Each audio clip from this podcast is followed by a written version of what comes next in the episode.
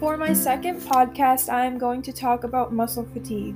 Muscle fatigue is a symptom that decreases the ability for your muscles to work properly. When you have muscle fatigue, the force behind your muscle movements decrease, which makes them feel weak.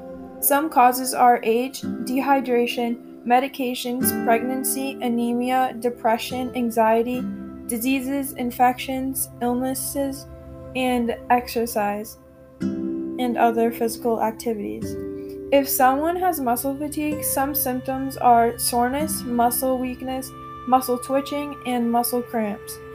When you have muscle fatigue and want to treat it or avoid getting it, some ways that you can are resting after workouts and giving yourself time to recover, making sure you are hydrated and eating a healthy diet, getting enough nutrients, and stretching before and after doing strenuous activities.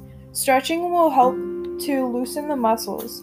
Sometimes, when I exercise a lot after not exercising for a while, I get muscle fatigue. I treat it by resting.